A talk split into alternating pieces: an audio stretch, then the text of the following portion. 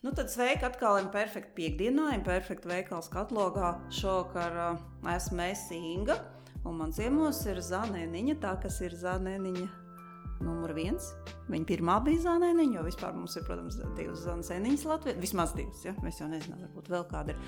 Uh, Zana ir komunikācijas speciāliste, ceļotāja un uh, bloga mugursoma.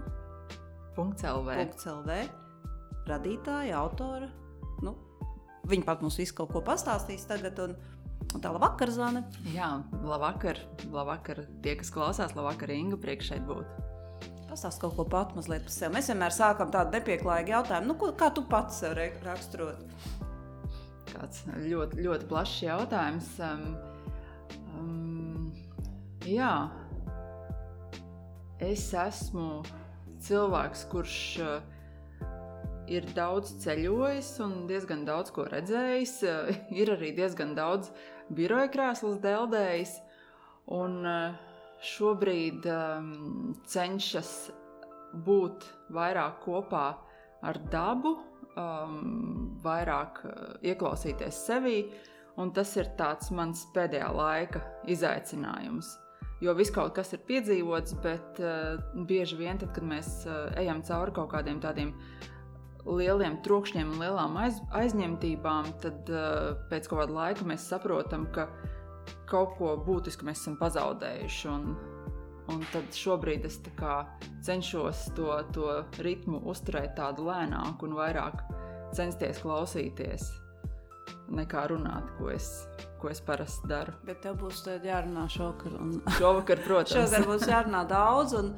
Un, no tēmas ir, ir diezgan daudz. Pirmkārt, esi daudz kur ceļojis, otrkārt, vispār tev tāda interesanta dzīve, un treškārt, mēs arī parunāsim par tavu māmu, kas arī mums ir Latvijā diezgan, nu, es neteiktu, ka diezgan, principā ļoti.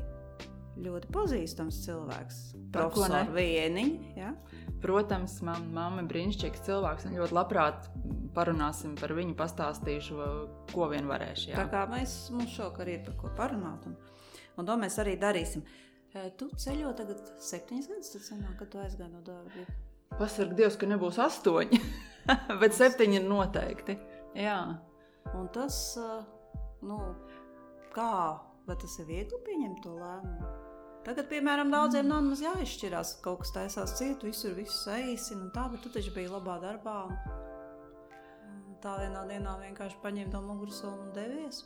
Nē, tas nebija spontāns lēmums. Um Tas lēmums īstenībā tika pieņemts um, stingri agrāk uh, nekā pats aiziešanas fakts, jo es diezgan labi atceros uh, to sajūtu. Uh, man bija tāds diezgan uh, jauks kabinets. Uh, ēkā, kas man ļoti patika, ko bija būvējis mans iepriekšējais darba devējs. Un, un es atceros, ar kādu sajūsmu es braucu ar to ēku, un es teicu, oh, šī ir tik jauna un skaista ēka. Droši vien cilvēki, kas tur strādā, ir tik priecīgi par to moderno vidi, un es nezināju, ka paies daži gadi, un es pati tur strādāšu.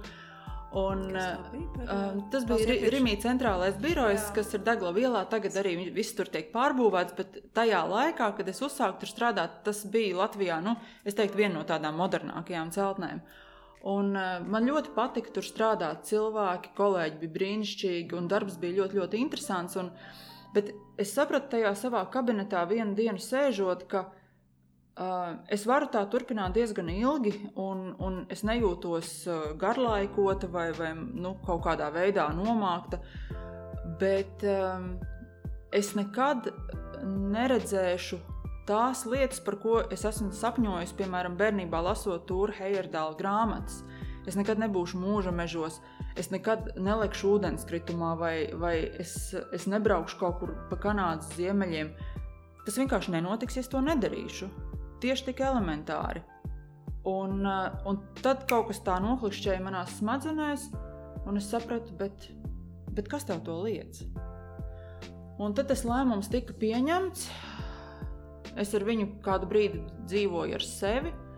Tad es sapratu, ka viņš nemainīsies, ka jā, tas, tas, ko es patiesi tajā brīdī vēlos, redzēt pasauli, pieredzēt pasauli, piedzīvot pasauli. Un, eh, jā, un tad pēc laiciņa es to paziņoju savam vadītājam. Uh, Tad, tad mēs bijām divi cilvēki, kas, kas staigā ar šo domu, tad pēc laika viņš man prasīja, nu, vai tu neesi pārdomājis, un es teicu, nu, nē. Un, jā, un tad, tad mēs paziņojām pārējiem kolēģiem, un, un tad sākās, kā jau lielās darba vietās tas notiek, kandidātu atlase, meklēšana un, un, un šīs nomaiņas process. Bet uh, tur liktenis izspēlēja arī tādu smieklīgu joku, ka man bija palikušas precīzi trīs nedēļas līdz, līdz brīdim, kad man jāaiziet no darba. Tad es beidzot, es beidzot biju plānojis izbaudīt Latvijas vasaru, jo man nebija bijuši atvaļinājumi, man liekas, kopš brīža, kad es sāku strādāt. Tas ir ap, ap kādiem 20 gadiem. Un es domāju, es tagad beidzot es braukšu pie jūras, es, es iešu mežā, būs tik forši. Un paliek trīs nedēļas līdz tam pēdējam datumam. Un man jau kaut kādu laiku tā, bija slikta ar veselību, bet nu, vienā brīdī es sapratu, ka nu, galīgi nav labi. Un aizgāju pie ārsta, un, un tad man diezgan steidzīgi iebāza slimnīcā, jo viņi saprata, ka man vienkārši viena plauša ir pārplīsusi. Un, uh, tas ir iespējams tā, ka parasti cilvēkiem, uh, kuriem tas uh, šādas ķēzes gadās, tas ir kaut kādas nu, traumas rezultātā. Piemēram, ir autoavārija vai vēl kaut kas tāds. Un sākotnēji nu, man arī prasīja, kas te ir atgadījies, un es teicu, ar mani pēdējo, nezinu, vairāk gadu laikā nekas ekstrēms arī nav atgadījies. Un bija diezgan ilgs process. Uh, paralēli tātad, nu, ārsti uh, centās salabot šo te, uh, notikušo, un plus sāka meklēt diagnozi, kas tad man ir noticis. Tad, um, pēc kaut kādiem vairākiem mēnešiem, vai pat pēc pusgada vai gada, tagad precīzi neatceros, uh, man tika uzstādīta diagnoze, un man ir tāda ļoti ekskluzīva slimība, kas saucās LAM. Jo pilno nosaukumu viņš ir tik garš, ka viņi izmanto mēlus mežģu konkursos. un mēs Latvijā esam, nu, es nezinu, 5 līdz 10 cilvēki, sievietes, kas ar to slimo. Bet pasaulē ir diezgan uh, uh, liels, tas nu, relatīvi liels pulciņš, un, un tur notiek arī komunikācija. Nu, jā, un tad es uzzināju šo jaunumu un, un, un visas tās slimnīcas un operācijas. Un tad, protams, kādu laiciņu es sēdēju un, un kasēju galvu un domāju, vai tas ir tas, eh, vai tā ceļošana tiešām ir kaut kas tāds, kas man ir jādara. Un, eh, un, jā, un tad beigās eh, tika pieņemts lēmums, ka tomēr ir. Jo man arī darbs bija tik atsaucīgs, ka teica, ka, ja tas pārdomājas, tur arī varētu palikt strādāt. Un es kādu brīdi domāju, nu, varbūt tā ir ļoti prātīga izvēle. Uh, Bet beigās es arī es runāju ar savu vadītāju un, un, un ar sevi apspriedos. Tad, tad, tad tas lēmums tika pieņemts. Nē, ja, ja tas ir tas, ko es patiesi vēlos, tad ir jāiet prom un ir jādara tas, par ko es esmu sapņojusi. Nu, un tad es devos ceļā. Vispār tas ir diezgan, diezgan apbrīnojami un arī drosmīgs lēmums no visiem aspektiem. Viens ir veselības. Uh, ziņā, un otrs ir arī tādā finansiālā ziņā. Jo, principā, tu, tu, tu arī bija ļoti liela iekrājuma. Man nebija liela iekrājuma, bet um, finansiāli es noteikti nevarētu teikt, ka es, ka, kad es biju lielākais, uh, nu, tas man nebija tāds milzīgs izaicinājums. Jo es ceļojot, es esmu satikusi tādus cilvēkus, kas bez centa kabatā gadu prot daudzīties riņķī. Tas nebija mans gadījums. Es tomēr uh, biju uh, iekrājusi zināms līdzekļus, lai vismaz sākotnējo posmu nodrošinātu. Tā kā, tā kā nē, finansiāli tas nebija tāds izaicinājums. Es drīzāk teiktu, ka es pati biju noraizējusies par to veselību. Nu, jā, ko es drīkstu, ko es nedrīkstu. Jo nu, tagad, kad tā slimība jau tomēr ir tik ilgu laiku, tad es jau apmēram saprotu, ko gaidīt, ko negaidīt kā ar to sadzīvot. Bet pašā sākumā, protams, bija tāds diezgan liels šoks par to, ka nu, es nekad nevarēšu tur skriet vai darīt kaut kādas tādas nu, elementāras lietas, ko var citi cilvēki. Bet tu vari iet Santiago ceļu jā, jā, un par to es arī biju šausmīgi nobijusies, jo man likās, nu kā ja veseli cilvēki, es biju salasījusies visādas grāmatas un aprakstus, kā tur visi krīt un gāžās, un, un, un kas tur nenotiek. Un man liekas, nu, ja kāds nenoies, tad es nenoiešu.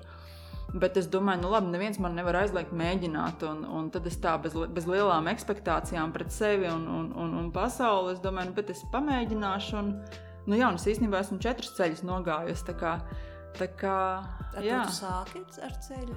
Tas bija tavs pirmais. Mans, ne, mans pats pirmais ceļojums bija uz Amerikas Savienotajām valstīm. Vienkārši tāpēc, ka es biju ļoti sen jau nopirkus biļetes. Eh, mans oriģinālais plāns, ja es nebūtu eh, tā teikt, eh, sastapusies ar šo slimību, es būtu sākusi ar Santiago ceļu un tad lidojis uz Ameriku. Bet tā kā šis te vasaras beigu posms un rudens sākums vairāk bija veltīts atlapšanai, tad man pirmais izskrējiens bija uz, uz Amerikas Savienotajām valstīm. Un tas arī bija īstenībā pārbaudījums, jo tā man bija pirmā reize, kad es viena pati lidoju uz tādu nu, citu kontinentu, lāga, nu, nesaprotot, kas būs, kas notiks, kā es tikšu galā. Jo, protams, ka es jau no pirmās dienas centos ceļot taupīgi, vienkārši lai varētu ceļot vairāk, un es gulēju caur couchsurfing vietni pie cilvēkiem mājās. Um, Tur es nestapēju, jo Amerikā tā nav tāda ļoti izteikta tradīcija. Es īrēju mašīnu un braucu ar mašīnu. Uh, bet tāpat es centos to darīt ļoti uh, par pieticīgiem līdzekļiem. Uh, jā, un, un, un pēc tam jau, protams, man tā pieredze bija uzkrāta un ar to pašu couchsurfingu. Tagad jau, nu, es nezinu, es esmu bijusi 100, 200 vietās un arī uzņēmusi milzumus daudz cilvēku, bet tajā laikā, kad, kad es to darīju pirmajās reizēs, tad tur gadījās visādi komiski gadījumi. Jo, piemēram, ar manu Eiropiešu nostāju, man likās, ja es esmu ar kādu cilvēku kaut ko sarunājusi, nu tā, tā ir vienošanās. Un toreiz es lidoju no, no Losandželosas uz, uz Miami. Un, uh, es tikai lidostā, es domāju, nu es aizsūtīšu vēlreiz tam cilvēkam, pie kā es palieku, tādu ziņu, nu, ka es jau lidoju, drīz tiekamies. Un, un uh, jau tajā pašā lidostā es skatos, ka man pienāk tāda izbrīnīta ziņa, kā, kā tu, tu būsi. Es saku, nu, jā, bet mēs taču sarunājām. Viņš saka, jā, bet tas bija pirms divām nedēļām. Es saku, nu, un tad? À, es domāju, ka, ka tu nebūsi, ka tu pārdomāji. Es pēc stundas lidoju uz Ņujorku, es nebūšu mājās. Tā, man ir tūlīt līdz mašīna, un es nu, piezemēšos tūlīt kaut kādā Miami, kur man nav ne jausmas, kur es palikšu. Bet tas cilvēks laikam arī saprata, ka, ka, ka nu, to manu situāciju, un, un tad tas atrisinājās pavisam negaidīti. Viņš teica, jā, labi, viss kārtībā, brauc. Um, Amerikā diezgan populāri ir tie cilvēki, kas sēž lejā, uh, konsierži. Un viņš teica, es atstāšu dzīvokļu atslēgu aploksnē ar tavu vārdu, vienkārši aizēju, piesakies. Un, un tā es pirmās trīs, četras dienas uh, Miami pavadīja centrā kaut kādu debesu skrāpju vidū, mājā ar visādiem basēniem, vispār nesatiekot saimnieku. Un, un, Bet viņš arī uh, uzticās. Jā, un, un, un vispār es pēc tā Amerikas ceļojuma atbraucu atpakaļ ar pilnīgi citu domu um, un uzticēšanās līmeni. Jo es pirms tam jau biju sākus uzņemt ciemiņus pie sevis mājās, un tagad man ir nedaudz kauns, kā es pret viņiem izturējos. Man, man pirmie ciemiņi bija tāds pāris uh, ukrāņu puisis un franču meitene. Un viņi taču nabadzīgi sēdēja mašīnā un gaidīja, kamēr es atbraukšu mājās, lai viņi tiktu iekšā. Piemēram, šobrīd, jebkuram ciemiņam, kurš atbrauc, es viņam pēc labdienas uzreiz izsniedzu savu mājas atslēgu, un es saku, nāc, uh, kad gribi, ej, kad gribi, lieto visu, ko tu šeit redzi. Jo tā ir attieksme, ko es pieredzēju ceļojot pasaulē, un es ļoti gribu padarīt cilvēkiem ar to pašu. Un man nereiz nav nācies vilties. Nu, tā kā kāds kaut ko izmanto vai vēl tā kā. Tā kā jā, vienkārši tā attieksme, tā, tas, ko man parādīja šis Amerikas piedzīvojums, uzreiz bija pilnīgi tā, ka wow, tā, tā uzticēšanās bija, bija pasakaina. Nu, arī tas labi, uzrakstīja to īziņu, bet arī tas, ka cilvēks uzreiz noreaģēja. Jā. Cits cilvēks varēja arī pateikt, nu, vairāk tas neinteresē. Nu, jā, tā ir tava problēma. Tiec galā. Protams, jā. protams nu, es, es ticu jau, ka es būtu tikus galā. Un, Un, jebkuru šādu situāciju var atrisināt zināms naudas daudzums, bet, bet nu, protams, ka šāds risinājums bija daudz patīkamāks. Un, un, un, jā, tas bija tāds interesants piedzīvojums. Tas bija tas pirmais tāds ceļojums. Jā, un tas bija pirmais ceļojums, un šis bija tas, tas brauciens, kurā es varētu teikt, ka es ieguvu tādas pirmās iemaņas, kā tas ir ceļot vienam, kā tas ir, ka tu nevari atrast kaut kādas vietas, ka tu tajā GPS līdz izmisumam vadi, piemēram, kaut kādu adresi. Man tā bija Lasvegasā, ka es tur aizbraucu uz vienu ielu, uz trešo, un līdz beidzot Uh, tas, tas cilvēks, pie kā es arī couchsurfoju, viņam ienāca prātā, klausies, bet tu taču las, uh, raksti tajā GPS, Las Vegas. Es saku, nu, protams, es taču palieku pie tevis Las Vegasā. Viņš saka, nē, tev ir jāraksta uh, blakus neliela pilsētiņa Henderson, un tad būs tā adrese. Nu, kā es to varu zināt? Un, un tad pēc divām stundām, kad es biju nomocījusies un biju jau gatava gulēt mašīnā un autostāvvietā, tad, protams, ar šo jauno informāciju man izdevās vietu atrast un viss beidzās labi. Uh, Bet šāda veida mazi, mazās niansītes, ko, ko es ieguvu, es teiktu, tajā pirmajā ceļojumā, tās man ir ļoti pēc tam noderējušas tālā, tālākajos ceļos. Kā bija tajā pirmajā ar izjūtām un sajūtām? Nebija bijis tāds. Kā būs? ne, nu, pirmā diena bija briesmīga. Mēs lidojām no Rīgas caur Stambulu uz Losandželosu, jo vienkārši tas bija lētākais lidojums, kas bija pieejams. Un es, es nolaidos to Losandželosā, nu, negulējusi nu, kārtīgi kaut kādu diennakti. Ir piekdienas vakars ar vislielākajiem sastrēgumiem, notiek ceļu remonti, līst lietus, un es sēžu īres mašīnā un braucu pa kaut kādu to, to highway ar spidometriem, kur ir jūdzes. Visi nesās nenormālā ātrumā, un man bija pilnīgi jauns GPS. Es, es vispār biju iztēlojies, kad sabraukšu Amerikā bez GPS. Man pēdējā brīdī viena draudzene viņu uz mani paskatījās. Viņa bija pati tikko atbraukusi. Viņa teica, reku, man ir ņem. Tajā laikā vēl nebija telefona aplikācijas, tie bija kaut kādi tomtomi vai kas tie bija. Es vispār būtu pilnīgi pazudusi, ja man viņš nebūtu. Bet tajā pirmajā vakarā es ar viņu lāgu nemācēju apieties. Un tad, kad es braucu pa to ceļu, tad es sev lamāju. Es domāju, es, es vienkārši pārbijusies, un tas lapju muguru braucu pa kaut kādu ārprātīgā ātrumā, īsti nezinot, uz kurieni. Es domāju, es taču varēju sēdēt turpat Eiropā, kaut kādā Francijas mazā miestiņā, nezinu, dzert sarkanu vīnu vai, vai zāļu tēju un, un baudīt kalnu ainavu. Nē, es kaut kur esmu uz kaut kādas šoseis trakas. Bet tad, kad tika pāri tam pirmajam, pirmajam nu, tām, tām šausmām, tad pēc tam jau kaut kā tas viss atrisinājās, un tad es arī noķēru, protams, tos momentus, kad tu viens pats brauc pār tiem Amerikas kalniem, un tas gaiss virmo tā kā filmās, un pabrauc kaut kāds mocis vēl garām, un, un, un galā tur tas lielais kanjons jau rēgojās. Kā, protams, es esmu ļoti priecīga, ka man ir bijusi šāda pieredze, bet vai, vai viņa bija ļoti viennozīmīgi viegla? Nē. Nu, bet uh, nevar arī, man liekas, gribēt, ka tu tagad uzsāc kaut ko tādu jaunu, un ka tur viss ritināsies, kā pat ja tu brauc Man liekas, arī par Eiropas pilsētām tāpat var gadīties. Sākotnēji, nu, ja tu pats viens pats plāno savu ceļojumu, pats uh, organizē. Protams, viss kaut kas gan satiekās, gan kā. Es arī esmu vienu ceļojis, viņš nu, ne, nedaudz, bet tik cik esmu tā kaut kādas, kaut kādas sīkas lietas, kas var uzkulties vienmēr. Bet, teiksim, gadīties, tā, bet tas ir forši, ka tu tas ir forši, un tagad, protams, ka man tas uztrauc daudz mazāk, jo pirmkārt, nu, ir, ir tik daudz vis kaut, ka, vis kaut kas pieredzēts, ka tu pirmkārt nu, apmēram zini, ar ko rēķināties. Un, nu, es vienkārši tās lietas uztveru daudz mierīgāk, vai, vai nu, jā, tas, tas tagad vairs tik ļoti nespē, nespētu mani satraukt. Tā vispār pirmais ceļojums tāds, un vēl ar visu to, ko tu stāstīji iepriekš, tas tomēr ir tāds, nu, tāds sākums. Ar, nu, tas bija jā, tāds, tāds, tāds sākums. Un, Un tad jau es teiktu, ka maisam bija gals vaļā, un, un, un, un pēc tam man netīšām sanāca, es atbraucu atpakaļ, un pēc divām dienām viens puisis piedāvāja internetā uh, biļetes uz Kabo Verdi, jo viņš pats izdomāja, ka viņš nebrauks. Tad, tā kā man bija pieejams brīvs laiks, es teicu, jā, es, es esmu ar mieru, un vajadzēja samaksāt tikai par biļešu nomaiņu. Tā kā tad es aizskrēju uz divām nedēļām uz, uz turieni. Uh, Um, pēc tam, manuprāt, sekoja Ķīna, ja, ja es pareizi atceros, varbūt vēl kaut kas pa vidu bija. Un tad es nogāju to Santiago ceļu pavasarī.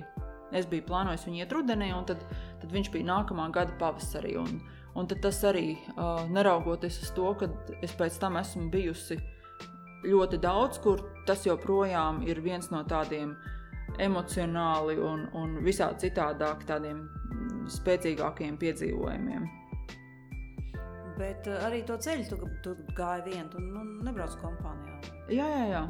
Es principā nu, es teiktu, ka no šiem gadiem uh, esmu nu, 90% viena ceļojis. Ir bijuši atsevišķi ceļojumi ar draugiem, vai, vai, vai ar, ar ģimeni, vai, vai nu, kaut kādā kompānijā, bet principā ceļojas viena. Bet uh, tā ceļošana vienatnē arī kaut kādā mērā ir ilūzija, jo tu jau nekad neesi viens. It kā tu sāc to ceļu viens, bet um, nu, tu ļoti ātri satiec cilvēkus, ar kuriem tu sadraudzējies, tev uzrodas jauni ceļa biedri. Ilgākais laiks, ko es esmu noceļojis kopā ar cilvēku, ko es tā vienkārši satieku ceļojot, ir deviņi mēneši. Tā kā, un dažs tev ir iedots uz vienām vakariņām, foršs ceļabiedrs, un cits, jā, cits ir uz nedēļām, uz dienām, cits uz mēnešiem. Tā kā, faktiski tā vienatne tā, tā ir ilūzija.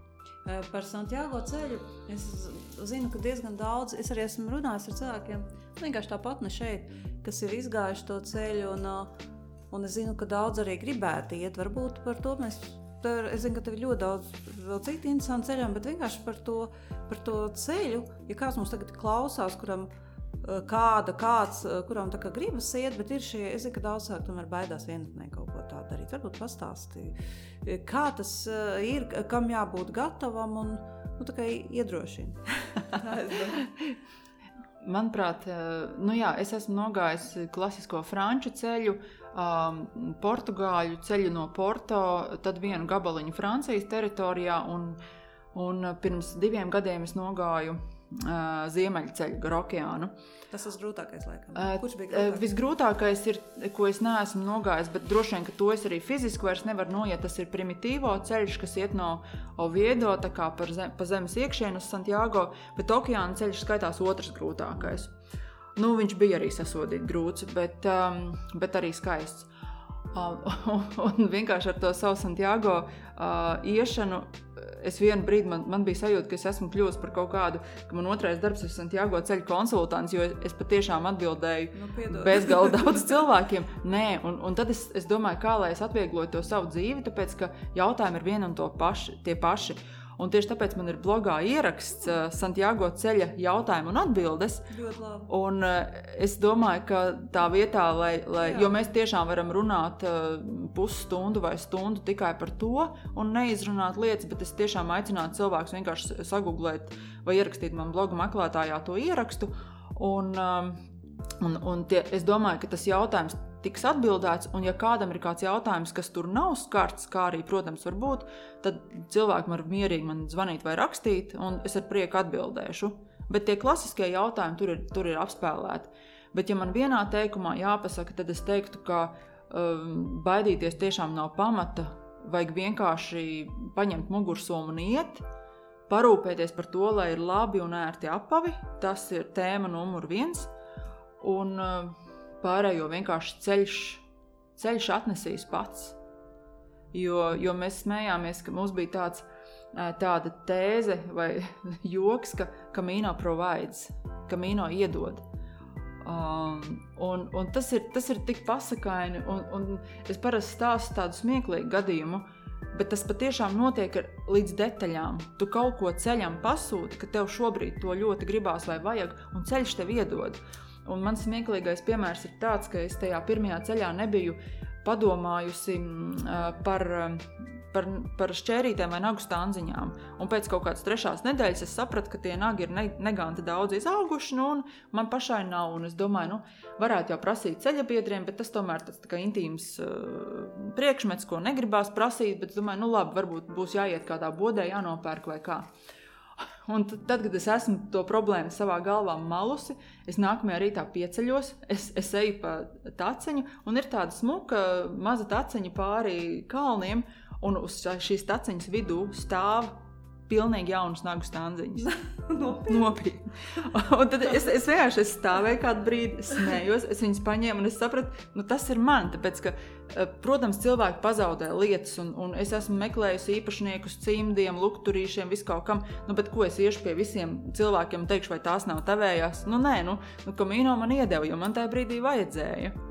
Un, un tā notiek arī ar, nu, tas ir tāds, nu, kā lai saka, pavisam tā, tāds maziņa lieta, bet tas notiek arī ar lielām lietām. Tā kā, tā kā jā, es teiktu, ka kamīno ir tāds īsts brīnums. Un, un, uh, un patiesībā varbūt uh, tas ir svarīgi pieminēt, ja mēs par to esam sākuši runāt, ka uh, ir vesela brīnišķīga cilvēku komanda, kas veido kamīno šobrīd Latvijā. Uh, Un ceļa posms, kas ir no Jēkabas katedrālas vecrīgā līdz Lietuvas robežai, jau ir pilnībā nomarķēts.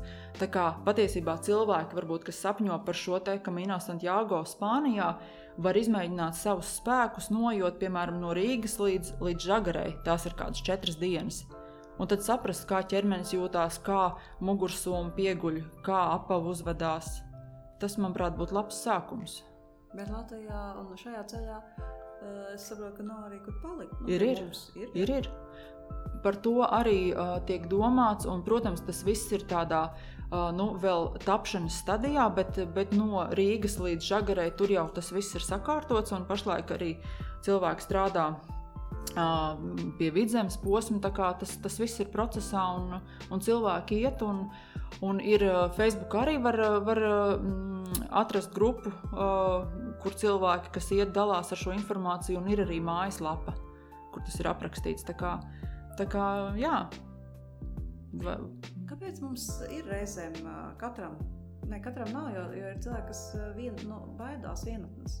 Mēs ar Ingūnu Paiču arī runājām par šo tēmu, nu, kad cilvēkam vienkārši vienam citreiz rodas pārāk daudz jautājumu sev vai kā, es nezinu, bet, bet ne par to es gribu jautāt. Es gribu jautāt, kāpēc mums vienai daļai tomēr, lielai cilvēku daļai ir tā nepieciešamība kaut kur iet vienam. Es par to domāju. Nu, Ziedonis savulaik teica, ka vajag iet tikmēr, kamēr tā gudrība kaut kā caur pēdām ienāk iekšā. Um, man šķiet, ka ir tā, jo pirms šī pirmā ceļa es nezināju, ko gaidīt, bet es to biju iztēlojusies tā, ka es tagad tur tā braši eju un apceru lielos dzīves jautājumus, un nonākot galā, man ir kaut, kāda, kaut kādas lielas atbildes. bet uh, patiesībā tas ceļš bija, bija daudz jaukāks. Eh, un kāpēc jaukāks? Īsnībā viņš bija šausmīgi griebīgs, jo lielāko daļu vakar ir tā, ka viss, ko tu spēj padomāt, ir kā tev sāp kājas, kā, kā smirda tavas vai ceļa biedra zeķis vai botas, eh, ka, ka tev ir nobērsts pleci, vai nu, tas nogurums tiešām ir šausmīgs. Varbūt cilvēkiem, kas ir fiziski stipri un iet neliels gabals, viņi ar to nesastopās, bet, bet nu, man bija ļoti, ļoti grūti fiziski. Bet, um, Bet tas, tas viss no, beigās rezultējās tajā, ka tu esi tik ļoti, tā kā tavs prāts ir aizņemts ar, ar, ar to visu fizisko grūtumu, ka beigās tu saproti, ka īstenībā tu esi panācis to, ko cilvēki ļoti cenšas panākt, to klusumu vai tukšumu galvā. Ka tās grūtības ir tik lielas, ka, ka tev tā galva vienkārši tā kā nodzēšās tur kaut kāda faila tā, tā izkastīta galvā iztukšojās, delīt trash notiek. Un tas ir tā ļoti skaisti. Un, uh, man bija ļoti skaists piedzīvojums. Mēs palikām vienā uh, klosterī, uh, kur brīvprātīgie gatavoja ēst. Tur bija tāds vecs spāņu kungs. Un viņš man sēdēja vakariņās pretī, un tāpēc mēs tur tā, tā ciešāk parunājām. Un, un Jānis arī viņam teica, man tie ir dzīves jautājumi un tā. Un no rīta, tad, tad, kad mēs jau bijām saģērbušies un uzlikuši somas, tas kungs atnāca. Viņš, eh, viņš iepakstīja man krūtīs eh, ar savu tādu gāru pirkstu. Viņš teica, tu zini, ko tās visas atbildes ir tur, tavā sirdī. Un, eh, un, jā, un es domāju, ka viņam ir milzīga taisnība. Un bija tik brīnumaini, ka pilnīgi nesarunājot, es šo pašu kungu satiku dienā, kad es ienācu Santiago viņš nebija ceļinieks, viņš vienkārši bija kā brīvprātīgais, bet viņš bija atbraucis ar autobusu, arī apsveicināties ar pilsētu. Un ejot pa ceļu, es vienkārši uzskrēju atkal viņam virsū, un viņš man apkampa un teica, nu, vai tu atradi savas atbildes? Es teicu, nē, ka es, es atradu vēl vairāk jautājumus. Viņš teica, ai, liecies mierā, ejam dzert vīnu. Un, un, un tās ir tās maģiskās tikšanās vai tie brīži, nu, dēļ kuriem ir vērts ciest tās tulznes un, un, un tos, nu, tās muskuļu sāpes. Un, jā, tur notiek kaut kāda baigā maģija. Jā, izklausās ļoti vilinoši. Vai arī par šo tu rakstīsi savā grāmatā? Es saprotu, ka grāmata arī drīz. Um, par grāmatām ir tā, uh, nē, uh, šajā grāmatā Santiago ceļš ir pieminēts varbūt garām ejot. Um, Jo nu, Santiago ceļš vai ceļi pilnīgi noteikti būtu pelnījuši kaut ko savu, un Latvijā jau vairāk cilvēki ir uzrakstījuši uh, grāmatas par Santiago ceļu, dažas ir pavisam nesen iznākušas. Tie, kas vēlās uh, palasīt par šo tēmu, noteikti var atrast uh, grāmatas. Un, jebkurš, protams, var ienākt arī manā blogā, mugursoma.lv un apskatīties tur šos pierakstus. Un, šī bloga eksistence uh, savā ziņā man. Tu sāk rakstīt blogu. Um, es sāku ceļojumu līdz nē, Amerikai. Nē, um, blogu es sāku rakstīt vēl pirms tam. Uh, ta, tas bija janvārī. Es atceros, es, es, vēl, es vēl biju algots darbinieks, bet man ļoti gribējās rakstīt, un, un, un man nebija tāda platforma, kur sevi izpaust, un es saslimu. Un tad man parādījās mazliet brīvs laiks. Uh, es kaut kādu augstumu biju saķērusi vienkārši drudzi un, un, un gulēju mājās, un tad es to blogu uztaisīju. Un pašā sākumā es vienkārši rakstīju, tad, kad man bija kaut kādi emocionālie uh, brīži, kad man bija, bija ko teikt, pārdomas par dzīvi, tad es ar, ar tām arī tur dalījos. Un tad, kad es sāku ceļot, es vienkārši sāku aprakstīt, kas ar mani notiek ceļojot, un tad tas pārtapa faktiski par ceļojumu blogu. Arī šodien tur nav tikai ceļojuma piedzīvojumi, tur, tur arī citas sadaļas, bet tas centrālais elements, protams, ir ceļojumi.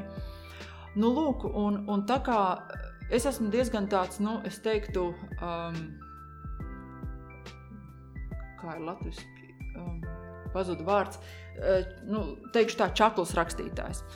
Un par to man ceļa biedri parasti ļoti brīnījušies, jo tad, kad es ceļoju, es rakstu katru dienu. Man viens ieraksts ir par, par to dienu. Uh, bet tas ir gluži vienkārši tāpēc, ka tās dienas ir tik ļoti piepildītas un spilgtas, ka, ja es viņas neaprakstu uzreiz, man aizmirstās tās emocijas. Un tāpēc tie ieraksti un ceļojuma apraksti ir diezgan detalizēti.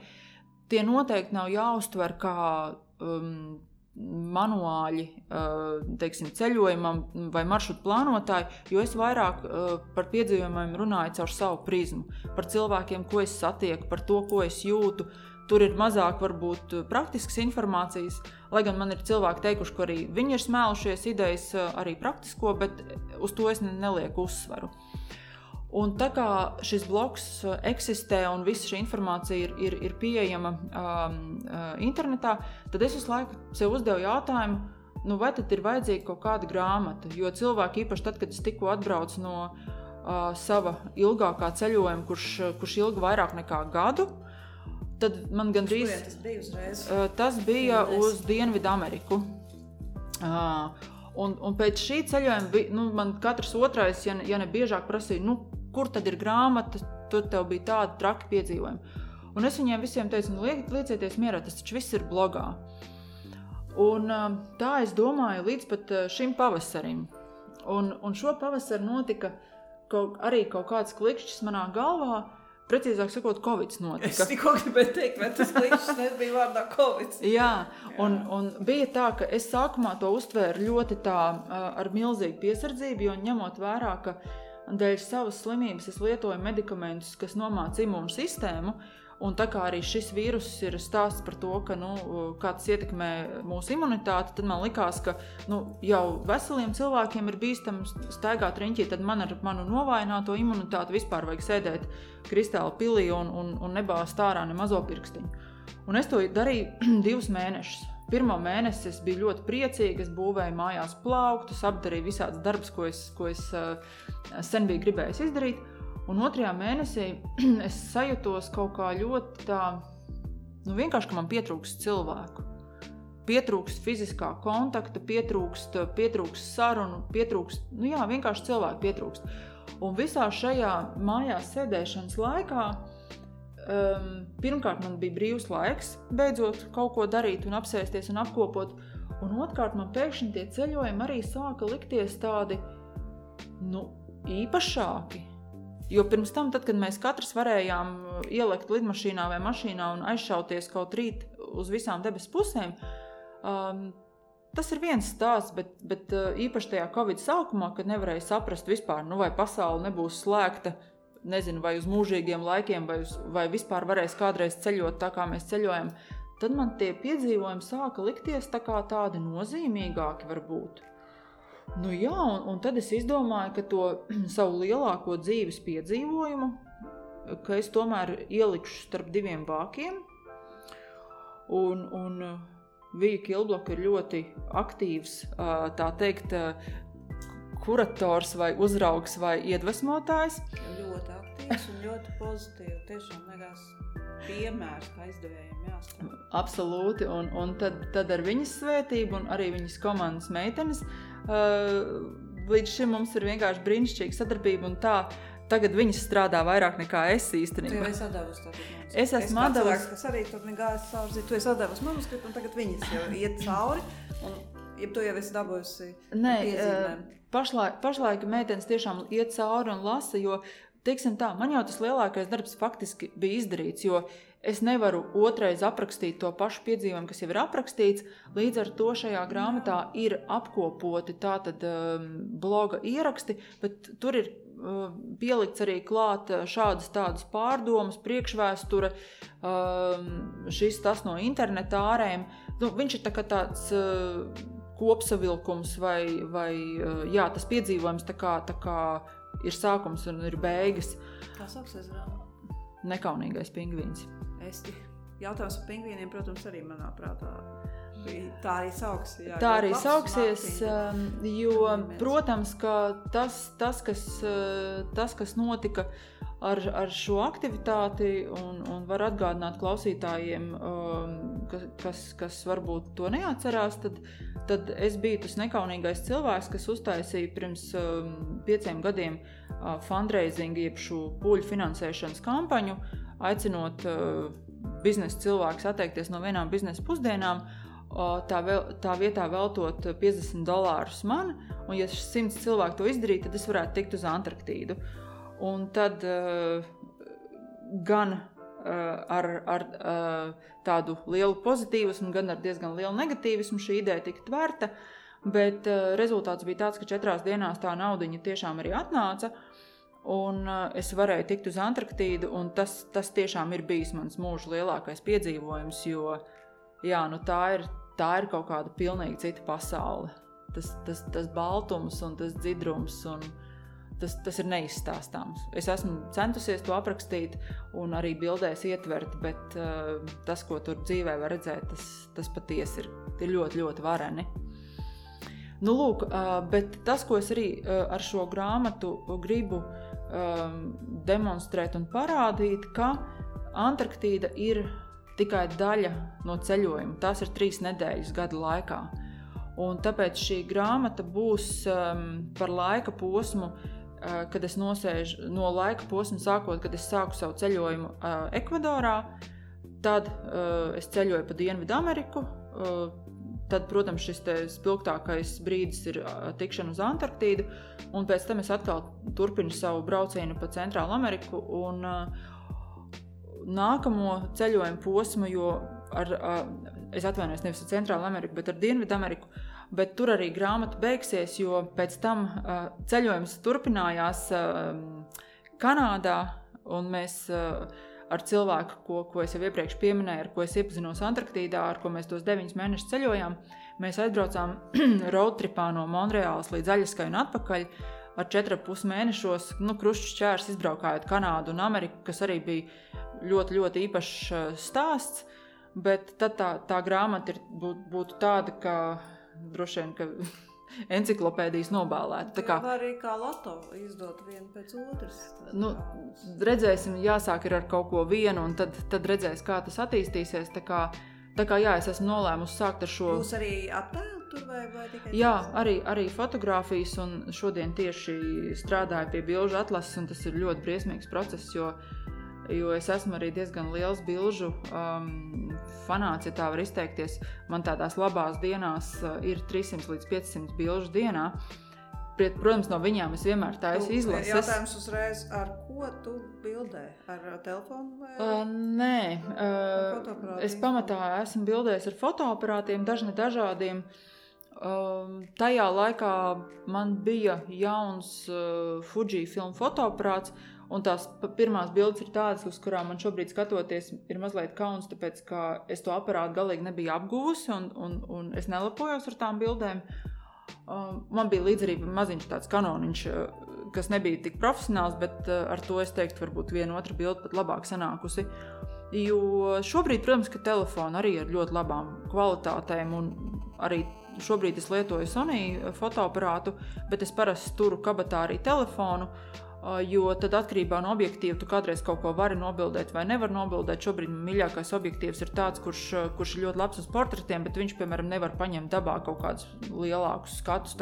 Tos es pieķeru klāt ar telefonu. Nu, es tā kā miksēju. Bet, uh, es, un otrs, un arī tehnisks jautājums, protams, nezinu, vai klausītājiem tas interesē, bet man interesē, ja tu teici, ka tu katru dienu raksti, tu, tu ir līdzi laptops. Jā, Laptop tu Man vienmēr ir jo, līdzi jo dators. tabletē tomēr nav rakstīšana. Nē, un man ļoti nepatīk rakstīt telefonā vai, vai tabletē, un tāpēc man līdzi ir dators. un Par to vismaz Santiago ceļā vienmēr visi šausminās. Viņi saka, mugursomā, kur katrs cilvēks pārdomā katru gramu, ā, tev ir līdzi laptops. Es saku, jā. Un tad es viņiem, Laptops ir diezgan smagi ierīce. Un tad es es- vismaz kā cilvēks, kas šeit arī ceļo ar laptopu. un tad es šiem cilvēkiem saku, aiziem uz vannas istabu. Viņi, "Ka- kas ko? Es saku, parādiet savu kosmētikas maciņu. Un tad viņi parasti izvāk tādu ķieģeli.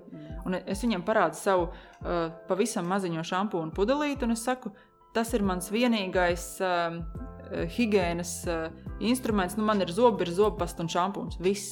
Punkts. Pilnīgi nekā cita. Un es saku, nu, tad uh, uz tā rēķina es varu paņemt līdzi datoru. Tu teikt, ka krēmus nelieto. vai? Nē, nekādas. Nelieto. Ļoti labi izskaties. Paldies! Jā, tas Nē, nē, par, par to ir smiekli, jo, jo, jo manai mammai arī kādreiz uh, prasa šo jautājumu, arī, vai, uh, ko jūs lietojat, ka jūs savos gados tik brīnišķīgi izskatāties, kādus kremus. Tad mamma parasti kaut ko, kaut ko nosmējās pie sevis un pasakā, nu, kā ir, ka veļas ziepes reizes nedēļā nobež seju. Man ir līdzīgi, jo es savā ļoti agrīnajā um, darba perio- periodā pastrādāju skaistuma industrijā. Un tajā brīdī, nu, ap 20 gadiem, man likās, ka uz sejas ir jāsmērē, kas tik nav jāsmērē rītā, vakarā un pusdienas laikā. Un, um, un tad es tik ļoti noguru no tās kosmētikas īsā laika periodā, un es sapratu, ka jebkura sieviete var uztaisīt par, par balvas karalieni, un, un tas nav nekāds lielais talants. Bet tā seja, um, un ne tikai seja, bet viss ķermenis. Mans uzskats ir tāds, ka mēs esam uzbūvēti diezgan pašpietiekami, ka tajā brīdī, kad tu to ķermeni nepieradini pie kaut kādām zināmām vielām, viņš pats lieliski tiek galā. Tajā brīdī, kad tu sāc viņam kaut ko piebarot, dot, tad viņš domā, ah, nu, kur tagad man ir šī tas ā, nav, tad es tur kļūstu āda sausa vai sarkana. Protams, situācijas ir dažādas. Cilvēkiem var būt dažādas, nezinu, ādas problēmas, vēl kaut kas. Es negribu tagad runāt visu vārdā, un ir tādi cilvēki, kuriem noteikti ir nepieciešams lietot kaut kādus kremus, bet, eh, bet nu, varbūt arī daba man ir vienkārši apveltījusi ar labu ādu, un, un es pilnīgi neilgojos pēc tā. Un ceļojot, tas baigi atvieglo dzīvi. Bet saule. Nē, nu, teiksim tā, ja tas ir kaut kāds ļoti uh, karsta, uh, teiksim, dienvidu saule, es, es uzlieku pretiedegumu kaut ko. Jā, tas gan, tas varbūt ir vienīgais izņēmums, jo, jā, nu, pret to Es, ir. piemēram, kādreiz, kad nebija šie krēmi kalnos, esmu baigi apdegusi, jo kalnos, teiksim, Jā, jā, kalnos vai nu, ir kaut kas, tuvu ekvatoram. Protams, ka tur ir kaut kas jāparūpējas. Nu, nu, vai nu tu valkā kaut kādu sap- cepuru vai aizsargu, nu, ka tev saule netiek klāta, nu, tur gan ir jālieto, tur es piekrītu. Bet tādai nu, kosmētikas ziņā, tur vai, vai tur svaigāks vai, vai jaunāks vai kā, nu, tur nē. Un kas vēl bija interesanti, es pirms pirmā Santiago ceļa uh, noskuvu galvu, un tas bija arī brīnišķīgi. Jā, uz nulīti. Un, un bija tik kolosāli viegli rūpēties. Citi, kamēr tur māzgā, es nevaru nekur iet ārā, ir augsts, man tur matī jāžāvē, es kādu vielu pāri un esmu gatava iet. Bet vispār galva drausmīgi salst. Un cilvēki, Tu, tu esi ekstrēms sievietes. nē, nu, tas jau Ma- nekas, Mats- kā, nu, matī jau attauga, tas jau nav Nu nekas jā, tāds. arī tas tomēr tā. Nu, man šausmīgi gribējās, un tad, tad es to otrais droši vien nedarīšu, jo es izskatījos diezgan briesmīgi. Tāpat es sev neuzskatu par kaut kādu nu, ļoti, ļoti lielu daļu. Jā, Bet... noskūta mati, dažām piestāv ļoti, bet tās ir ļoti dažas. Nu, man teica, ka Jo man esot skaista galvaskausa forma, it kā. Bet nu, es pati sev nevisai patiku, un es tur sēju visādi lakats tajā laikā. Un, un briesmīgs ir arī brīdis, tā, ka viņi bišķiņi attaug vēl nekas, bet tad, tad tas posms starp nu, īsiem un tādiem, nu, kad jau drusciņi garāk, tas ir briesmīgs. Tur tāds ķēmis staigā riņķī. Bet nu nekas pārdzīvo, un tad atkal tie mati ir vietā, tā kā viss, viss kārtībā. Mēs pieminējām mammu, kur ar veļas ziepēm seja mazgā, bet cik es esmu redzējis, arī viņa ļoti labi izstāsta mamma. Mamma taču ir baigā zālīšu zinātāja. Jā, jā, manā mamma ir milzīga gudriniece. Un, Profesora Vieniņas vēlreiz pieminējuši. Jā, un, un, un nu, man ir ne tikai profesora, bet arī mamma. Un, uh, es teikšu tā, ka es pazīstu savā dzīvē divus cilvēkus. Otra ir mana draudzene Liepājā, kuras vienlaicīgi ir prāta gudrs un sirds gudrs. Jo parasti uh, Dievs iedod vienu no šīm uh, kapacitātēm cilvēkam. Bet mammai un šai draudzenei vienlīdz augstā līmenī ir abas divas kvalitātes, kas, manuprāt, ir retums jo viņa patiesi ir eh, ļoti gudra. Eh, tas nav tā, ka, nu, piemēram, es, protams, arī zinu šo to par zāļu tējām, bet es zinu, nu, es noplūcu tur kaut kādu augu, un es zinu, ah, rekur ugunspuķi, tur būs laba imunitāte. Bet es, es dievu, divus pasargi nevaru pastāstīt, kāda tur ir uh, flavonoīdi, fitoncīdi un vēl citas vielas, un kā viņas uh, savā starpā miedarbojās, kas tur notiek. Bet tā kā mammai ir ļoti stiprs tas zinātniskais pamats, viņa var izskaidrot vai nu, pamatot, kāpēc to nevar. Un tāpēc viņi bieži vien arī pukojās, ka par rādio dzird kaut kādas, nu, ka cilvēks, kuram nav šī zinātniskā bāze, ka viņš uh, runā kaut kādas muļķības, un viņi saka, bet kā to vispār var pateikt? Šī viela nešķīst šai vielā, kāda jēga viņas ir jaukt kopā. Un tāds parasts klausītājs droši vien paslīd garām, bet, bet mamma parasti ļoti dusmojās. Viņa saka, nu, bet tā taču nedrīkst runāt, tās ir muļķības. Tā kā jā, manā mamma ļoti daudz zina par augiem, un, un, un tas ir ļoti forši. Un, uh, viņa arī dalās savā zināšanās aktīvi. Uh, viņa arī joprojām lasa lekcijas uh, šādām tādām interesantām grupām. Pēdējā laikā visbiežāk onkoloģijas nometnēs. Uh, Un, un, un, jā, un es uzskatu, ka ļoti aktuāli ir arī viņas pēdējā grāmata, kas ir pirms trim gadiem iznākusi uz Jāņu laiku par simts Latvijas populārākiem augiem.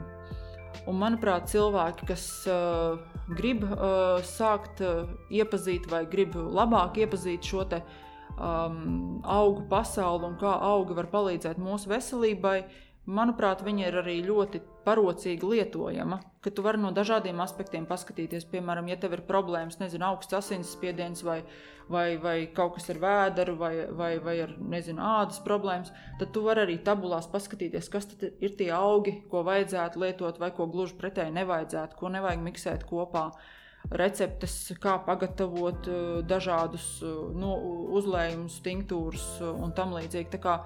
Manuprāt, tā, tā ir grāmata, kas nekad nenovecos ar ļoti vērtīgu informāciju. Vispār es domāju, ka to grāmatu arī tiešām vērts cilvēkiem iegādāties, jo, jo man liekas, reizēm, nu, kā es arī so, sociālos tīklos uh, tur aktīvi lasu, nevienmēr piedalos diskusijās, dažreiz piedalos, bet man šķiet, ka daži tagad uh, daudziem cilvēkiem vispār jūg kopā homeopātija un šīs senās zināšanas un pamatotās par, par ārstniecības augiem. Un cilvēki neatšķir vienkārši. Liekas, ka viss, kas nav ķīmija, tas viss ir homeopātija. Tas ir pilnīgs muļķības. Mm. Tādēļ droši vien, ka vajadzētu. Nē, nu kā no homeopātija jau ir pavisam cits žanrs. Tieši tā, cilvēki jauc kopā, ja, nezinot, un tad, tad ļoti agresīvi uzstājās.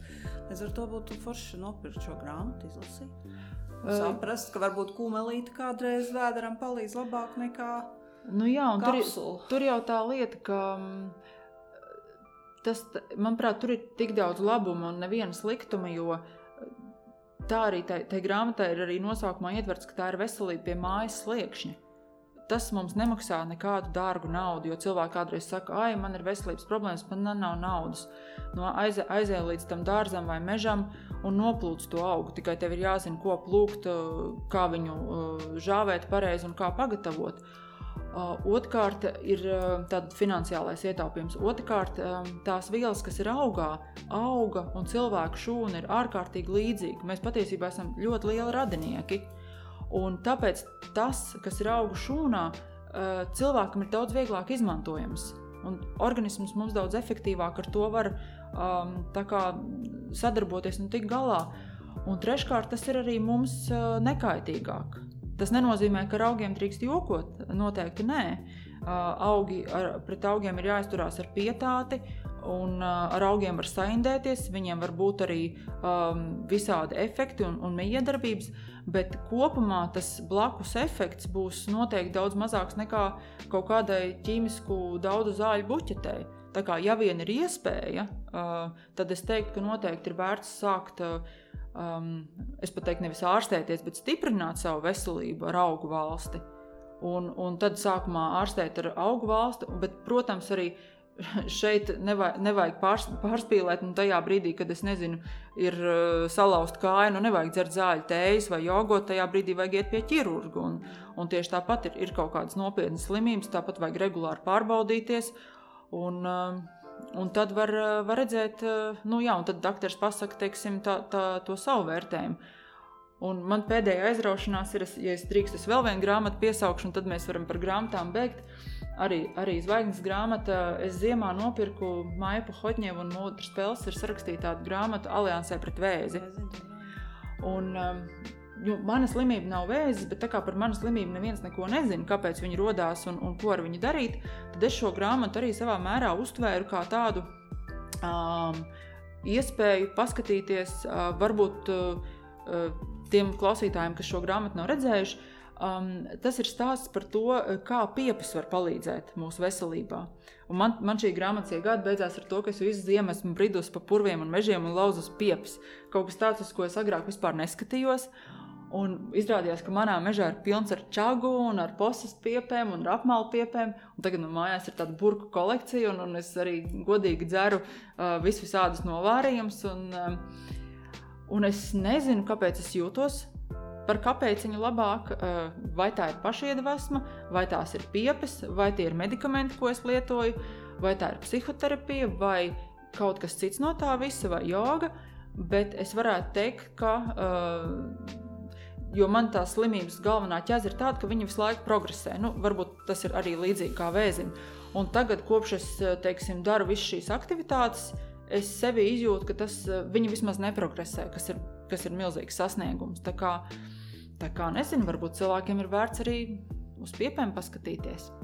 Es, zini, es lasīju, es nezinu, kur es to lasīju, bet kaut kādā tas atcīties un gudrā grāmatā nebija nekāda ezotērija. Kas, bet, ka principā, ja cilvēks kaut kādā veidā, kad ir iespējama dažās lietās arī pašatvesļošanās, ja tu savā galvā kaut ko pārprogrammē, kaut kā sāc domāt, kaut kam sāc ticēt, nu, tas droši vien arī kaut kāds, tas pats jau placebo arī ir.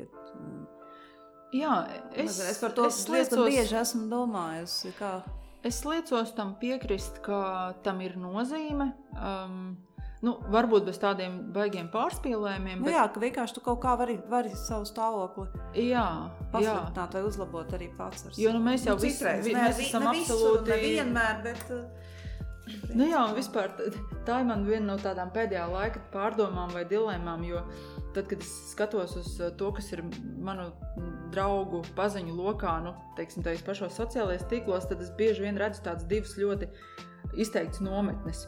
Viena ir tāda, um, nu, tāda, es teiktu, ļoti ezotēriska, bet arī ne, ne ar negatīvu pieskaņu, bet vienkārši nu, tā, ka um, mēs varam, nu, jā, viss, viss ir domu spēks, viss ir galvā, un, un, un, um, un viss dzīvē būs kārtībā. Un tad ir otra sadaļa, kas ir nu, tādi ļoti zvērināti mediķi, ka mm, tikai šādi un tikai tas un neko citu. Uh, Un es kaut kā ļoti sevi izjūtu pa vidu. Jo tiesība ir tur vidū. Tas jau ir ne jau vēl. Jo, jo, ka, jo, jo abso, es absolūti atbalstu un, un, un uh, respektēju mūsdienu medicīnu, jo droši vien, ja tādas nebūtu, šeit vairs nesēdētu pat, patiesībā. Bet no otras puses ir daudz, gana daudz jautājumu, uz ko arī mūsdienu medicīna joprojām nevar atbildēt. Kaut vai par manu slimību. Nu, nav atbildes. Es prasu ārstiem, kas, ko, kāpēc viņi saka, piedod, bet mēs nezinām un pasaule vēl joprojām nezina. Un tad, protams, ka man ir divas variantus, vai nu atmest ar roku un, un iet, iet spodrināt karotu, ko nolikt, vai meklēt kaut kādus citus risinājumus. pēdējos, pēdējos dažus gadus es diezgan iedziļinos visādās citās uh, jomās, un es nevarētu teikt, ka viss, ko es tur ieraugu, mani sajūsmina un, un es kaut ko baigi izjūtu. Bet um, tas ir interesanti. Tur kaut kas ir. Un, un tad tā, to domu man īstenībā pateica psihoterapeite. Es kaut kad uh, vienā no, no reizēm uh, teicu viņai, klau, bet, bet zini, man sāk apnikt, mēs jau tur runājam pusgadu un nekas nenotiek. Viņa tā smienēja un skatījās. Viņa teica, klausies, cik ilgi tas, cik ilgs vajadzīgi, laiks bija vajadzīgs, lai tu novestu sev līdz tādam stāvoklim. Nu, tad tas tā pareiķināja, ka droši vien nu, gadi 20 bija. Viņa saka, un tagad tu gribi dažos mēnešos lai tev viss būtu super kārtībā. Un tad es domāju, nu jā, nu tā taču ir patiesība. Nu kā, nu dabā visi procesi notiek lēnām un rimti, un tad, kad viņiem jānotiek, nu nav ko gaidīt kaut kādas lietas, nu, nu kurām, kurām ir vajadzīgs laiks vienkārši. Es vispār domāju, Par tevi es domāju, ka man liekas, ka tu esi cilvēks, kas ar savu rīcību var iedvesmot citus. Jo tu ne, nu, notika, tas, kas notika, tu nesaliki tā rociņas, un ne, nepadevies, un nesēdēji, neraudāji, nespodrināji to karot, bet tu vienkārši devies pasaulē un, un dzīvoji un, un, un rakstīji. Un tas viss man šķiet, tas tiešām viss cieņa. Tas ir tā. Mm, paldies! Zini, kā nevarētu jau teikt, ka es neraudāju. Nē, nu labi. to es arī, protams, darīju un joprojām daru. Um, bet, um, bet es pat teiktu, ka nu, dzīvē mums bieži vien tie, tie atmodināšanas zvaniņi pienāk kaut kādās dažādās formās. Es domāju, ka manā gadījumā tas ir atnācis šādas nu, slimības formātā. Citiem varbūt tas ir kaut kāds, es nezinu, tuvinieku zaudējums vai vēl kaut kādas lielas dzīves ķibeles. Un, um, Un bieži vien kaut kā šie gadījumi um, patiesībā atnes kaut kādu pavisam citu efektu, ka viņi mums liek labāk novērtēt. Teiksim, nu, kaut, kaut vai iespēja būt dzīvam, iespēja elpot, sagaršot, sasmaržot lietas. Um, tas, manuprāt, ir, ir, ir tāds uh, ļoti nu, interesants, bet, bet uh, ļoti nozīmīgs blakus produkts, ja tā var izteikties. Vai pat īstenībā tas ir pats galvenais, ko tam visam bija jāpanāk. Uh, Jo ļoti līdzīgi ir, ir ceļojot, eh, man arī prasa, nu, ko tu saprati tik ilgi esot projām. Un es sapratu to, cik Latvijā ir labi. Cik mums ir ļoti pasakaina, skaista daba. Um, mums ir brīnišķīgi cilvēki, mums ir tik tīra vide, mums ir tik ļoti garšīgs ēdiens, tīrs ūdens. Mēs esam absolūti svētīti, laimīgi būt tur, kur mēs esam. Tas nenozīmē, ka mums nav problēma. Protams, ka mums ir. Nu, kuram nav? Bet Latvija ir, ir, ir vienkārši nu, dieva dāvana. Mums ir brīnišķīga valsts, brīnišķīga zeme. Nu. Jā, un, un, un tagad es, es, es jau N gadus cenšos izaudzēt pēc iespējas vairāk pārtika pašu spēkiem. Un, un, Jā, Zana mums atnes tomātiņas. Pagaršos, tie ir, tie ir tiešām brīnišķīgi tomāti. Un, un mums ir laukos, kur aug bietas un kartupeļi un burkāni. Un šogad kāpos gan vislabāk esot padavušies. Un, eh, un es arī katru dienu gandrīz cenšos aiziet līdz mežam, vakar līdz tumsai sēņoju un, un atradu baravikas diezgan daudz. Tā, tā kā, jā, man, man ir ļoti svarīgi iet dabā un būt dabā. Un, un tā ir vēl viena lieta, ko es sapratu. Pirms tam man, es, līdzīgi kā daudz latviešu, kas varbūt nav tā izbraukuši, man likās, ka tās mūsu praktiskās zināšanas, tas ir tāds, nu, nu kurš to nezina. Un tad, kad es sāku cilvēkiem stāstīt par to, klau, um, nu, jā, mēs ejam mežā, mēs lasām sēnes, tad mēs viņus tur konservējam, tad mēs tur tādus um, dārzeņus mākam izaudzēt, vēl kaut ko. Un tad tie visi ārzemnieki skatās lielām acīm uz mani, kā jūs zinat, nu, vai tā sēne savu kokos un tā. Un es sapratu, ka viņiem ir pilnīgi tumša bilde par šo jautājumu. Tas, kas mums joprojām, es nesaku, ka pilnīgi jebkurš latvietis vai Latvijas iedzīvotājs ieejot mežā, tagad viss atšķirs. Nē, Bet ļoti, li bet ļoti liela cilvēka daļa šīs zināšanas ir saglabājusi. Un tas, manuprāt, ir vienīgais eh, vai viens no tiem tām labajām lietām, ko, ko, ko padomju laika ar mums ir izdarījuši, ka mēs dēļ, vienkārši dēļ nepieciešamības, jo nebija jau tie, tas ēdiens tik labi pieejams, mēs bijām spiesti būt šai ziņā uh, radoši un saglabāt šīs zināšanas. Jo nu, tagad mēs ejam mežā, tāpēc, ka mums patīk, un, un tas ir tāds nu, būšana dabā un baigi feini, bet nu, bērnībā mēs gājām tāpēc vienkārši, lai zīmē ir ko ēst. Un, uh, un, un līdz ar to mēs esam saglabājuši tās visas praktiskās zināšanas. Tā, kā, tā, kā tā ir milzīga vērtība, un tas ir tas, ko es tagad saku no rīta līdz vakaram. Es domāju, ka tas ir Latvijas viens no uh, lielajiem resursiem, Latvijas cilvēku uh, saikne ar dabu. Uh, tas, kā mēs jūtam, saprotam dabu, protam, protam izmantot, tā ir baigā vērtība.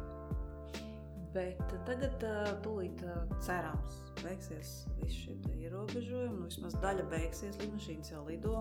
Maskās cilvēks sēž, ko tu domā? Tu tagad tev nevelk, ja tu esi savus maršrutus izbraukus. Nu, ir tā, ka. Astoņas gadus tu ceļoji. Tagad, faktiski, jā, es, es tā saliekot arī paralēli domājot, sarunas gaitā, jā, tie īstenībā ir astoņi gadi. Jā.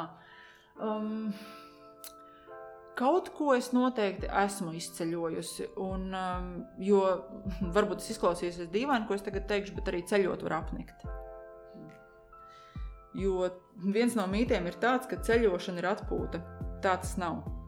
Tad, ja tu varbūt brauc uz divām nedēļām un tev ir pietiekami daudz naudas, tad tu vari atpūsties. Bet tad, ja tu ceļo ar ierobežotiem līdzekļiem un ilgi, tas īstenībā ir diezgan nogurdinoši. Un, um, un es nezinu, vai man šobrīd ikurāti gribētos atkal doties tādos ļoti ilgos ceļojumos. Man patīk joprojām ceļot, un es arī tagad, uh, pirms neilga laika, uh, ar, ar, ar draugiem un ģimeni biju aizbraukusi līdz Norvēģijai. Un tas bija brīnišķīgi atkal redzēt kalnus un, un, un, un nu, ieelpot to, to, to gaisu, kas ir tur ziemeļos, un redzēt sauli nenorietam. Um, bet šobrīd es laikam saprotu, ka man, man tas prieks ir tajā, tajā, tajās pārmaiņās, vai tajā, ka, ka tu vari, vari kaut kādas dažādas lietas darīt. Izvēles iespējas. Izvēles iespējas, jā, un, un laikam tajā Covid laikā tas, kas arī tā kā tā diezgan um, iedzina tādu stresu, ka varbūt man pat tajā brīdī nevajag nekur braukt, bet ka tev nav tā iespēja, ka tu pēkšņi tu esi tik ļoti pieredzējis pie tās brīvības. Un tu vēl atceries tos padomu laikus, kā tas bija, kad mēs nevarējām nekur tā lāga aizbraukt ārpus padomu savienības robežām. Un pēkšņi nu, iestājās jau kaut kāda tāda bez mazliet zemapziņas, tādi gēni uzsit, kā es atkal nedrīkstu braukt. Un tas, tas bija tā jocīgi. Un es arī nedomāju, ka tā, tas, tas ļoti ātri atgriezīsies tādā, tādā veidolā, kā tas bija. Un es pat domāju, ka labi, ka tas tā neatgriezīsies, jo neapšaubām, ka pasaulē ir nepieciešams restarts, jo tas, kas notiek ar, ar dabu un ekoloģiju, um, cilvēkiem ir jāaizdomājās par to, kas notiek. Un, un šis varbūt nav tāds ļoti jauks veids, bet varbūt tā cilvēku rasa citādāk nesaprot ir, ir, tāds, ir, ir tāds komiks, kur ir uh, zemeslode sūdzās tur, nezinu, urānam vai saturnam, kurš ar tādu ārsta binoklīti skatās, un zeme saka, nu, nu ķipa, kas man kaiš, un viņš tā saka, uh, I, I, I'm afraid you have humans. tā kā man, man šķiet, ka jums ir cilvēki, tas, tas, tas tev ir pie vainas. Tā kā Tā kā es pat domāju, ka kaut kādā mērā nu, nu nekas jau nenotiek tāpat vien. Tā kā, nu, droši vien arī, arī šai situācijai viņi ir atnākuši, lai mums kaut ko iemācītu, lai mēs kaut ko saprastu, kaut ko izmainītu savā rīcībā, savā domās. Šāda situācija tiešām neviens droši vien nevarēja īstenībā. Nu, jā, tas ir. Tas, Vēl, ir... tas pie kam nemaz neatrisinājās. Tas viss. Nu, mēs jau arī nezinām, kas notiks. Mums nav ne jausmas. Varbūt pēc mēneša viss būs nu, teiksim, daudz brīvāk, bet varbūt pēc mēneša mēs atkal sēdēsim katrs savā mājā. To jau mēs nezinām. Nu, cerēsim, ka tā nebūs. Vismaz cerēsim. Ne? Nu, bet katrā ziņā tu tagad esi jau atkal atgriezusies uz kādu tādu brīdi. Un, nu, jā, jā, es jau, es jau tā ļoti, nu, tādos ļoti garos ceļojumos, es tagad kaut kādu gadu vai divus neesmu bijusi. Es esmu bijusi atkal uz dažām nedēļām, uz dažiem mēnesi ar kapekām, diviem mēnešiem. Jo, jo man īstenībā ļoti grūti ir aizbraukt kaut kur uz nedēļu. Tas, tas tā, tā dīvaini šķiet, bet, bet arī tāda brauciena ir forša. Um, jā, un es, es īstenībā es, es gribu dzīvot laukos, un es uh, esmu ļoti izvēlīga, un es nevaru atrast vietu. Es meklēju ļoti intensīvi jau kādu gadu. Es nezinu, es esmu bijusi, man liekas, es, es, es, es esmu sludinājuma portālā, es zinu no galvas, un esmu tās vietas lielāko daļu redzējusi dzīvēm bet es joprojām nevaru atrast. Un, un es nezinu, kāds klausās, kas var tev kaut ko interesantu piedāvāt. Varbūt, bet es nezinu, kāpēc tas notiek. Jo var jau būt, ka, ka uh, es kaut ko vēl neesmu izdarījusi. Es nezinu. Bet principā tas ir tas, uh, jo es jūtos brīnišķīgi lauku vidē. Man ir tāds neliels uh, īpašums drustos, kuras arī pēdējā laikā daudz uzturos. Bet šim īpašum, īpašumam ir viena liela ķēze. Viņš atrodas liela kalna lejā, un pa šo kalnu ziemā nevar uzbraukt augšā. Un tad, kad es viņu pirku, man šķita, ka es gribēju tur tikai vasarās, tā padzīvoties nedēļas nogalēs, bet tagad man ir sajūta, ka es gribu dzīvot visu cauru gadu laukos un dabā. Un tāpēc šī uh, vieta nu, man diemžēl nedara, bet man vispār ļoti patīk vidzeme. Es kaut kā izjūtu vidzemi kā savējo. Man tēva mājas ir no vidzemes puses, un, un tāpēc es, es nezinu, bet man tā intuitīvi ir tā ir puse, uz kuras, kuras tā nopietni skatos. Un man vispār tā drusku apkaimē ļoti, ļoti patīk. Es ļoti priecātos dzīvot kaut kur, kaut kur tajā reģionā. Nu, jā, tas ir kaut kas tāds, ko, ko es meklēju, uh, un uz ko es daudz vairāk vēršu domas nekā uz kaut kādiem ceļojuma plāniem. Uh, jo es gribētu jā, radīt kaut kādu tādu vietu laukos, kur, uh, kur cilvēki varētu arī braukt ciemos un, un, un palīdzēt viņiem to bremžu pedāli nospiest un, un palīdzēt ieelpot dabu un, un, un pabūt klusumā.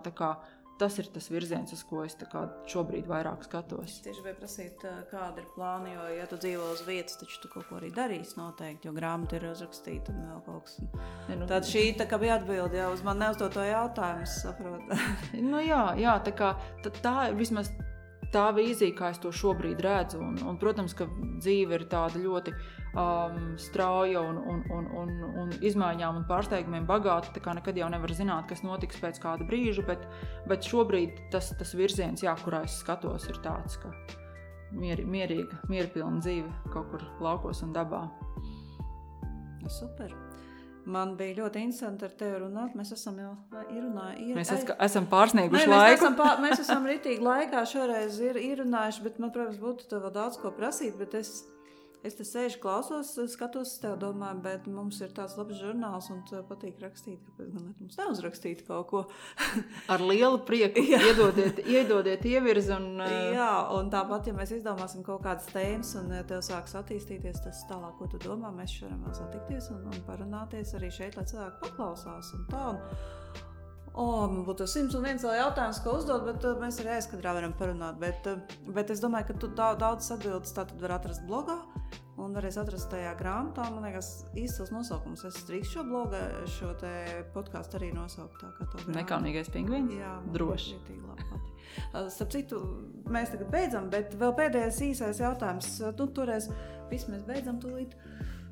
Toreiz tas. Uh, Par tiem pingvīniem, jā, tā, tā, tā reakcija bija, bija neviennozīmīga. Es tur strādāju dienā, man šķiet, Jā, strādāju dienā, un, un piemēram, Viestures Kozels, kas bija toreiz mūsu, mūsu vadītājs, viņš bija ļoti, ļoti nu, viņš bija tāds sajūsmināts par šo piedāvājumu. Es saprotu, ka viņš kaut ko arī tur pārskaitīja, bet es esmu dzirdējis arī, protams, arī pretējas reakcijas. Un kā tu, tu tomēr esi arī tāds, nu, emocionāli jūtīgs, nu, smalkjūtīgs cilvēks. Kā tu, kā tu tik galā ar tādiem kaut kādiem komentāriem, uzbraucieniem, attieksmi? Nu, nevarēja viņu nepamanīt.